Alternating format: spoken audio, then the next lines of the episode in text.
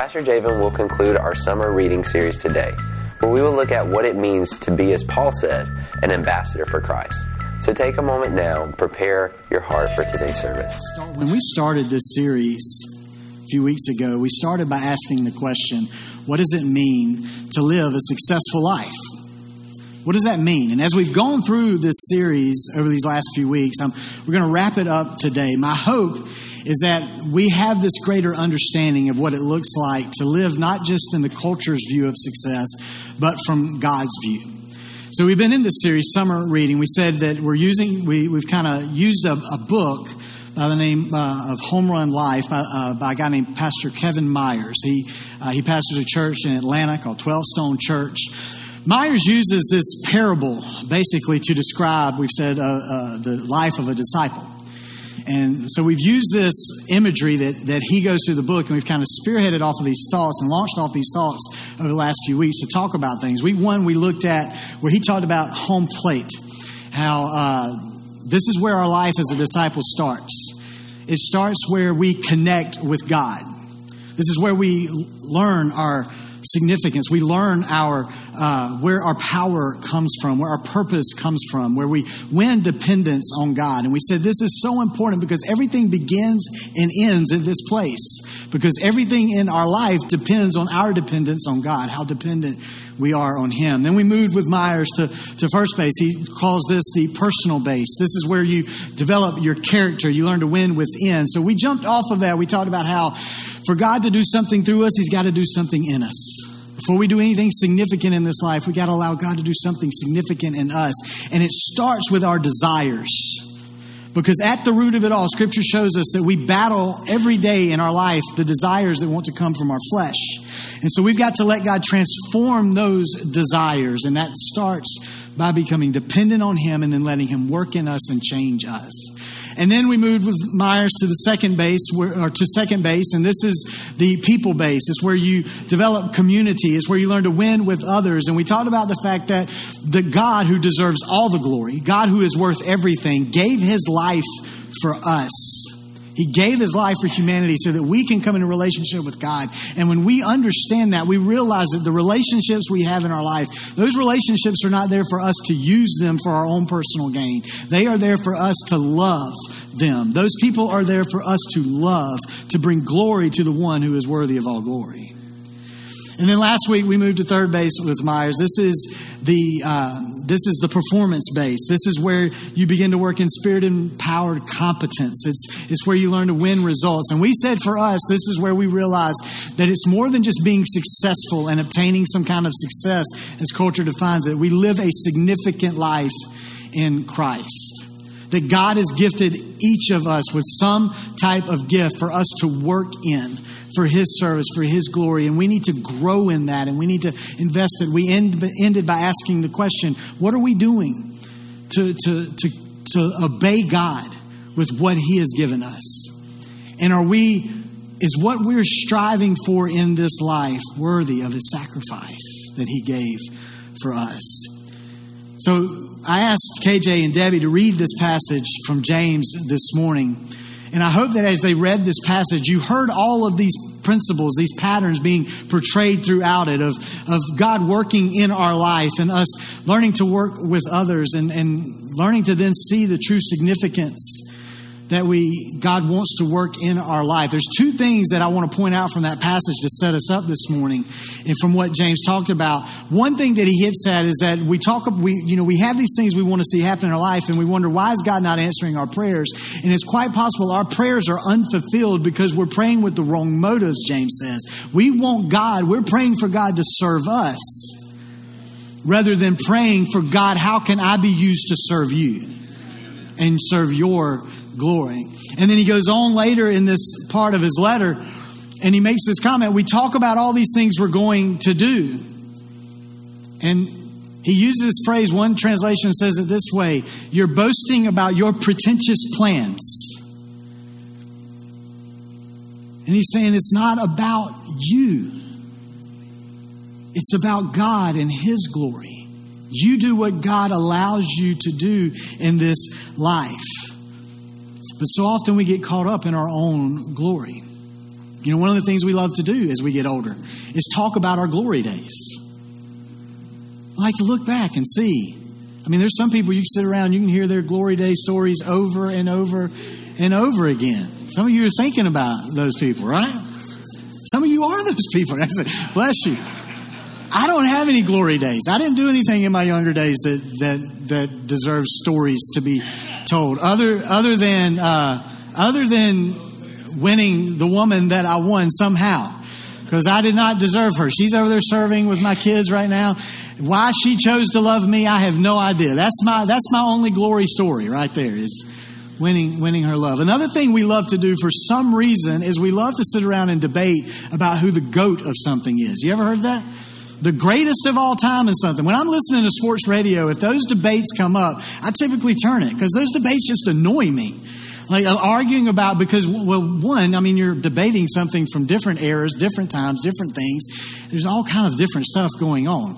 But when it comes to basketball, we all know Michael Jordan is always going to be the greatest of all time. But anyway.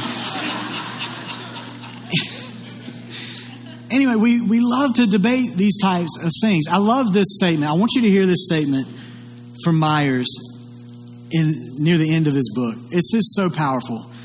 I, um, and I just felt it's best just to read this. He said, We give glory to people too cheaply. We are impressed with way too little. We say humankind can accomplish amazing things, but that's only compared to other humans. If you're, not, if you're going to give your praise and glory to someone, raise the bar for what impresses you. And give glory to the only one who deserves it, and that's God. And listen to what he says here. If we don't right size our thinking, we'll do what our culture does. We'll wrong size what is significant in life. We live in a culture that tends to supersize earthly things and downsize eternal things. Man, that was so powerful when I read that. You know, we, we look back at Joseph's life and we think about the beginning where it all began with those two dreams. And you can't help but think when Joseph went and he boasted about his dreams to his brothers that he was relishing in the fact that they were one day going to bow down to him. His older brothers we're one day going to bow down to the younger brother. So he's, he can't help, you can't help but think he's relishing in that. But as Joseph lived out his life and God took him through the journey that he went, Joseph realized that it wasn't something that he was going to relish in one day. He was giving his life away all for the glory of God and to be used by God. If you remember the passage that Nadia read for us last week when his brothers came and he knelt down at him, he grabbed them and he told them to get up. What you mean to, what you meant to bring me destruction, God meant to bring him glory and for good. See, the same is true for our life. Our life is not about doing something just for ourselves. It is about doing something for the glory of God. It is about letting Him work in us and through us to represent Him and reflect Him to the world around us. Listen, Scripture is not about self help. You do not read the Word of God just to get some type of good self help self help for your life. Scripture is about self denial. It is about learning to deny yourself for the glory of God. I want us to look at one more passage of Scripture from the Apostle Paul as we wrap this up, it's in 2 Corinthians chapter 5. 2 Corinthians chapter 5. Now, the Corinth church was, we see the, the as you turn there, I'll just describe just a basic understanding of the Corinth church. We see at birth when you read Acts chapter 18. This is where Paul founded this church. When Paul wrote his first letter to the church of Corinth, he was writing to correct a lot of things that they weren't doing right. I mean, there was a lot of selfishness, a lot of flesh involved in the in the church, and so he was writing to correct a lot of those things. In the second letter, we're seeing where Paul is answering some questions where others are questioning the validity of Paul as an apostle. And so he's basically writing saying, you know, I don't do what I do to impress anybody. I do it all for the glory of God. And he's going to encourage the listeners at the Church of Corinth with this letter, and, and it encourages us today. We'll start in verse 11. He says, Because we understand our fearful responsibility to the Lord, we work hard to persuade others. God knows we are sincere, and I hope you know this too. Are we commending ourselves to you again? No, we're giving you a reason to be proud of us. So you can answer those who brag about having a spectacular ministry rather than having a sincere heart. Hmm. If it seems we are crazy, it's to bring glory to God. And if we are in our right minds, it's for your benefit. Either way, Christ's love controls us. Christ's love, some translations say, compels us, motivates us, moves us, pushes us towards in what we are doing. Since we believe that Christ died for all, we also believe that we have all died to our old life. He died for everyone so that those who receive his new life will no longer live for themselves. Instead, they will live for Christ who died and was raised for them. So we've stopped evaluating others from a human point of view. At one time, we thought of Christ merely from a human point of view. How'd that work out for us? I added that. How differently we know him now, Paul says. This means that anyone who belongs to Christ has become a new person. The old life is gone, a new life has begun. And all of this is a gift from God who brought us back to himself through Christ. And God has given us this task of reconciling people to him, our call. For God was in Christ reconciling the world to himself, no longer counting people's sins against them. And he gave us the wonderful message of reconciliation. So we are Christ's ambassadors. God is making his appeal through us. We speak for Christ when we plead, Come back to God. For God made Christ, who never sinned, to be the offering for our sin so that we could be made right with God through Christ. I hope you can see in that reading from Paul's letter, everything we've been looking at, our dependence on God, Him changing us, us learning to love others and doing something significant for the kingdom of God. And Paul is letting everybody know this is why I live my life. Now, if you were to read those verses before the ones we just read, you would see where Paul had just reminded them in this letter of our mortality. That a day is going to come where our life on this earth ends and our life in eternity begins. And when we understand that there is an eternity life with God and with the presence of God, that's our hope, that's our desire not a life in hell away from the presence of God. But when we understand that that's what we're living for, then we realize that there is a bigger purpose for our life than what we often define our purpose as. See, Paul, you know, a lot of times we, we see people in this life that are motivated strictly by how can I get to this place of success? We're motivated by how, what I can accomplish, what I can do, what I can be, what, what I, what I can, uh, how I can make my name known.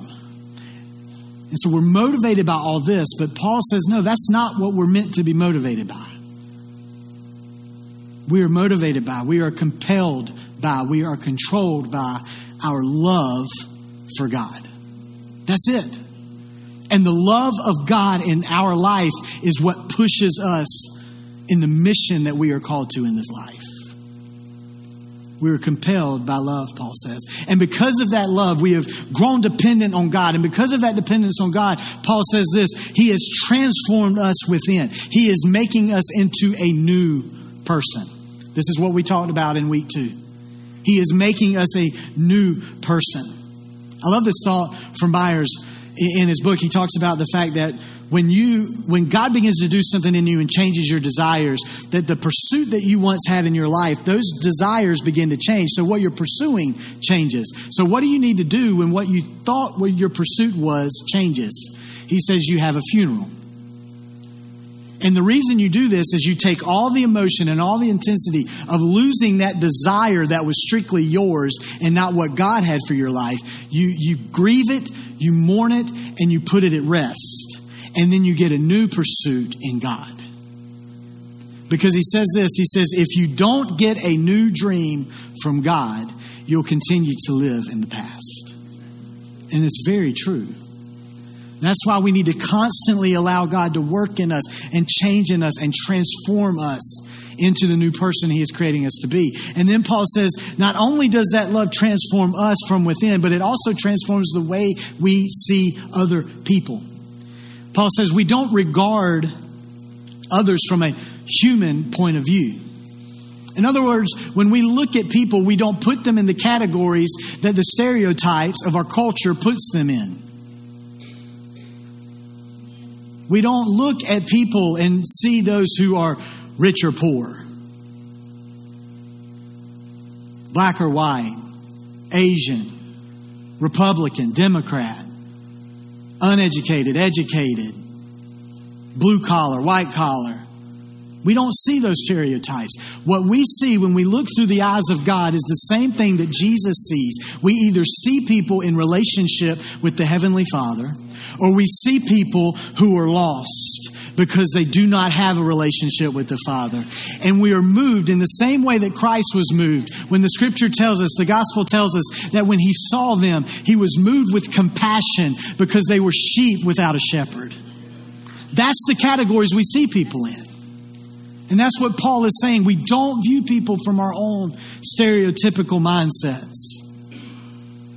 So if they're in those categories, then what that does is it pushes us to be motivated by love and to be what God has called us to be, and that is to be an ambassador for Christ with the message and the ministry of reconciliation in this life.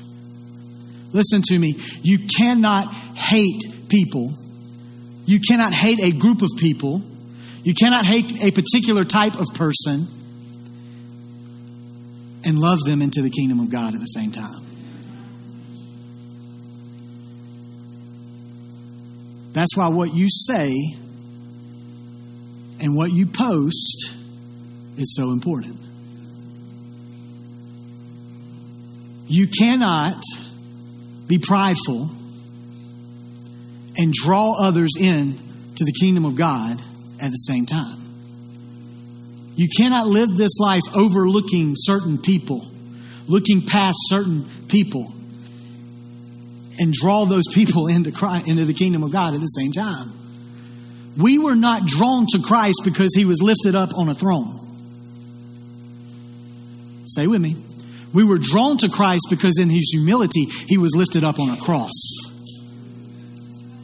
And through what he did on that cross, through his crucifixion, through his resurrection, he obtained glorification from the Father. And by his glory, we have salvation.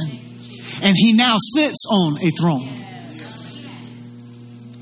But we are drawn to Christ because of the sacrifice that he made. And that is a picture for us of what we should do in the world that we live in that we sacrifice in this life and we serve others in this life out of a selfless love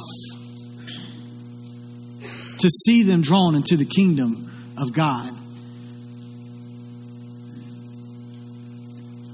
We operate in this message and in this ministry of reconciliation. We serve with the love of God because God loves us and served us through his life. Paul says, You are called an ambassador you're called to be an ambassador. Just so we understand what an ambassador is, and we're on the same page, an ambassador is a representative of his home country on foreign soil. Right? It's where you go to another country, but you wave the flag of your homeland, of your kingdom on foreign soil.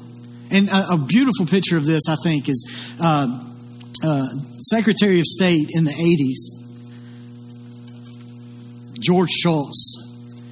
He would commission those who were ambassadors and send them to their to the country that they were going to represent the United States in. But stories go that Shultz would would bring them into his office, and when they would come into his office, he would tell them, he said, "Okay, you've been approved by the Senate. You've passed all the tests that you need to pass.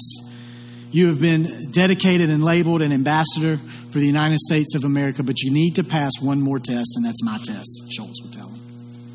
And he would bring them over to a side in his office, and he had this huge globe, much bigger than this one. Uh, and, and he would he would say, "All right, I'm going to spin this globe." And when this globe gets done spinning, I want you to place your hand on your home country. And Shultz says that basically every time these ambassadors would fail this test. Because as he would spin this globe and this globe would stop, he, they would put their hand on the country to which they were going. And he would tell them, No, that's not your country. The USA is your country, and you are representing this country on foreign soil. This is your home.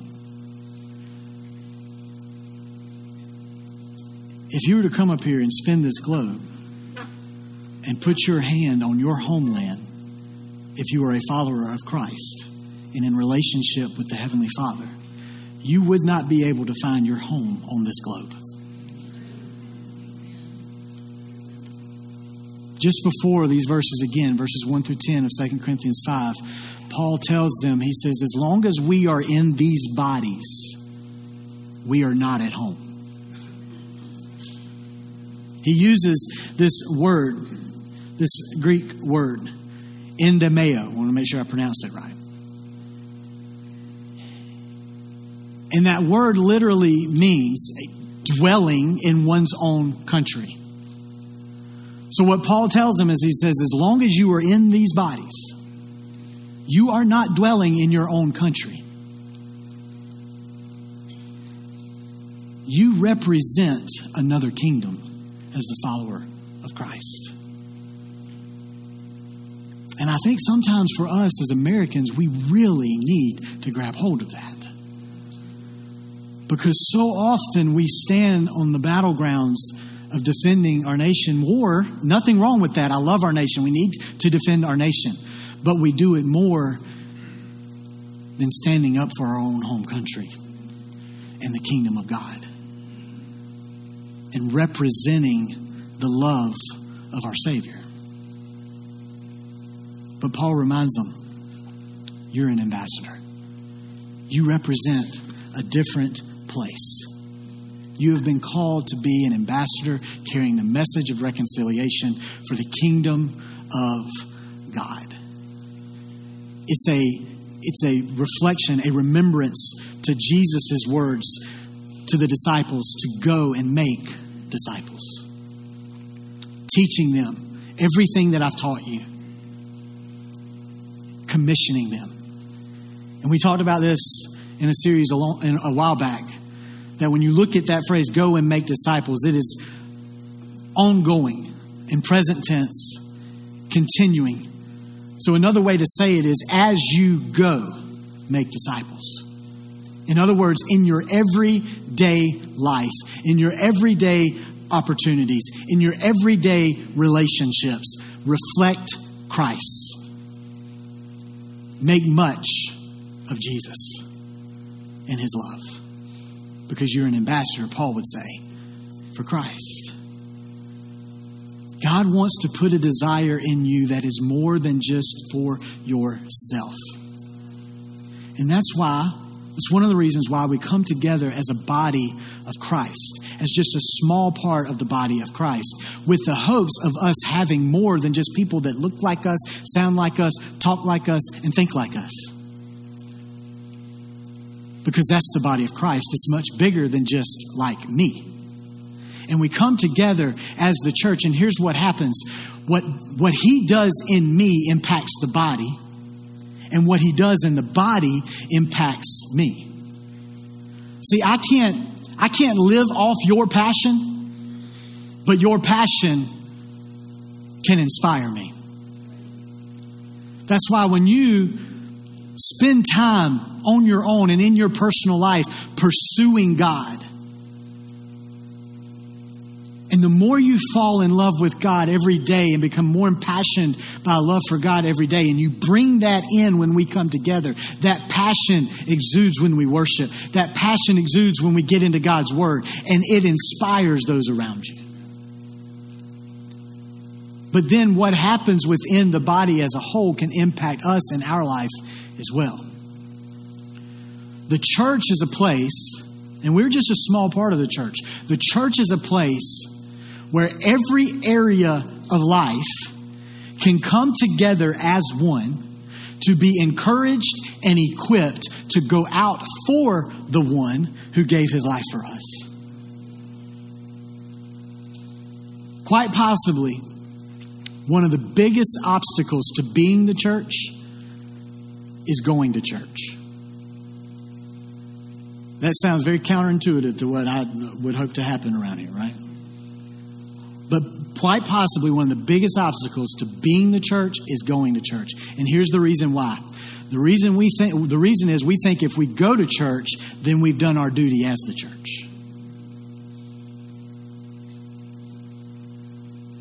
And that's where our perspective needs to shift and change. Going to church is not our duty. We get to come together, and thankfully, in, the, in America where we live, we have the freedom to do it.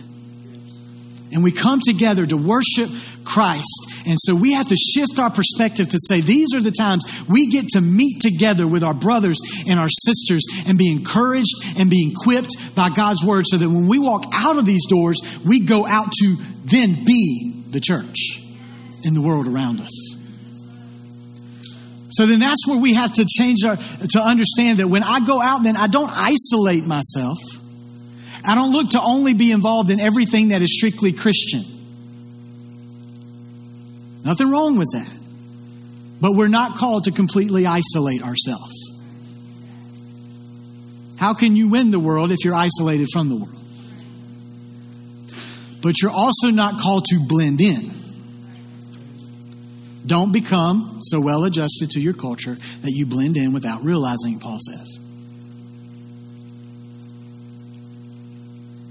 We are set apart within to reflect the love of God.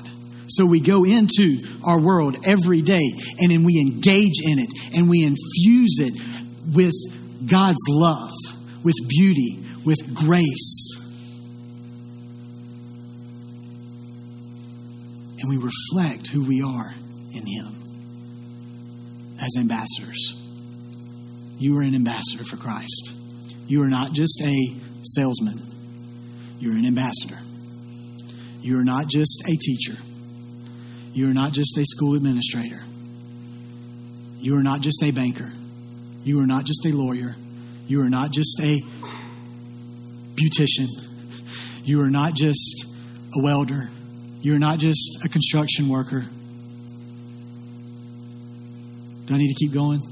I can't name them all. You are not just your profession. That's not what you are. You are not just your profession. You are an ambassador for the kingdom of God. The ministry of reconciliation, the mes- message of reconciliation goes beyond the walls of the church. Your spot on the map, wherever you are every day, that is your mission.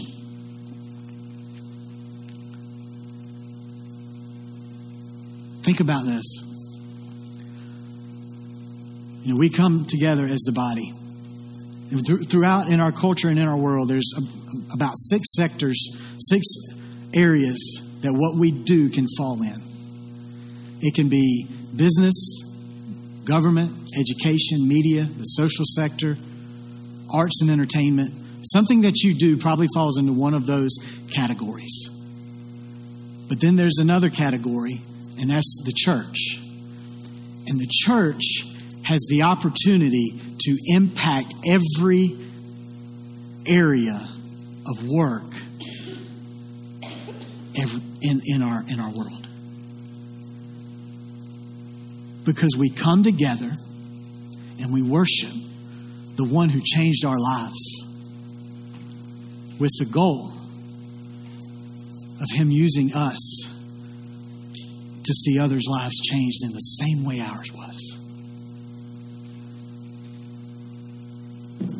We come together to be encouraged and equipped to go out and be the church. And then the church together every day of the week has the opportunity to reflect God's love. And here's what happens as you give your life away for the kingdom of God, you'll gain so much more. And the beauty of it all is that as we grow in this pattern that we've been talking about over these last several weeks, and we go from our connection to God and growing in our dependence with Him and allowing Him to work in us and change us, allowing Him to show us how to love others, and allowing Him to, to show us what a truly significant life means. When we, when we go through that place, what happens then is the door is opened up for us to begin to be able to take people on that journey with us. In the game of baseball, you don't want yourself to be the only one getting around the bases and scoring at home plate. You want others to do it too. And in this game of life and in this journey that we get to do with, with Christ in our life, we have the opportunity to take others with us. And we have the opportunity to, to sit down with someone and, and say, let me tell you what it means to connect with the Heavenly Father, to the Creator of the universe, to God. And as we do that and through our conversations together with someone else, then maybe we see an opportunity to speak into some things in their life, some integrity issues, some character issues, to say, you know what, God wants to work in your life and change you in those regards. This, let me show you what He did to me and change me. Then we begin to see ways and walk with them in ways to love others. Show them what it truly means to live a significant life in God A truly successful life in God calls us to give our life away for Him and for His glory. That's what living a significant life means. So, God, help us today to understand that and live this life for you. Stand with me this morning.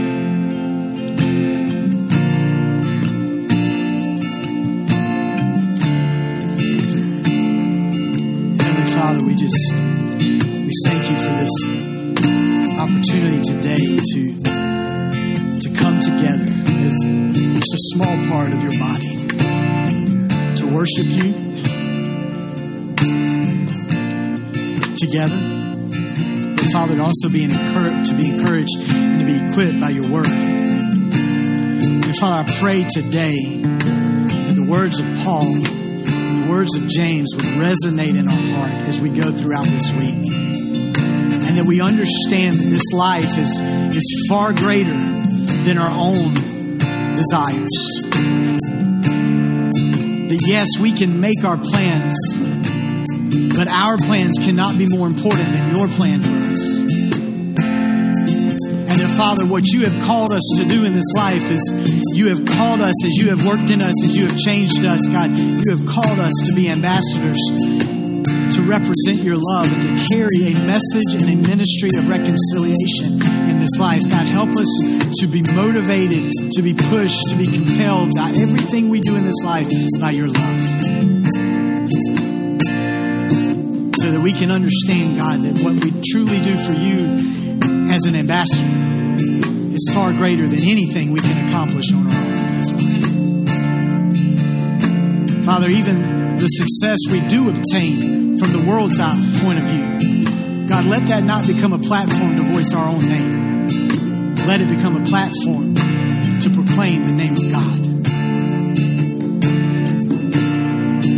We thank you today for what you're going to do. Now, Father, as we just take this time to worship you again and reflect on your word in these closing moments, God, just move in our hearts and help us today to see the opportunities that we have around us every day to carry the message of reconciliation you've called us to. In Jesus' name. If you need prayer in any way today, we would love for you to reach out to us. You can go to our website, bwccamden.com, go to our contact page. You'll find a link there to uh, request prayer or send us anything that you uh, would like to communicate with us today. Or you can also simply text the word prayer to 803 676 7566. And we will be back in touch with you to find out how we can be in prayer for you. God bless you. We hope that you have a great week.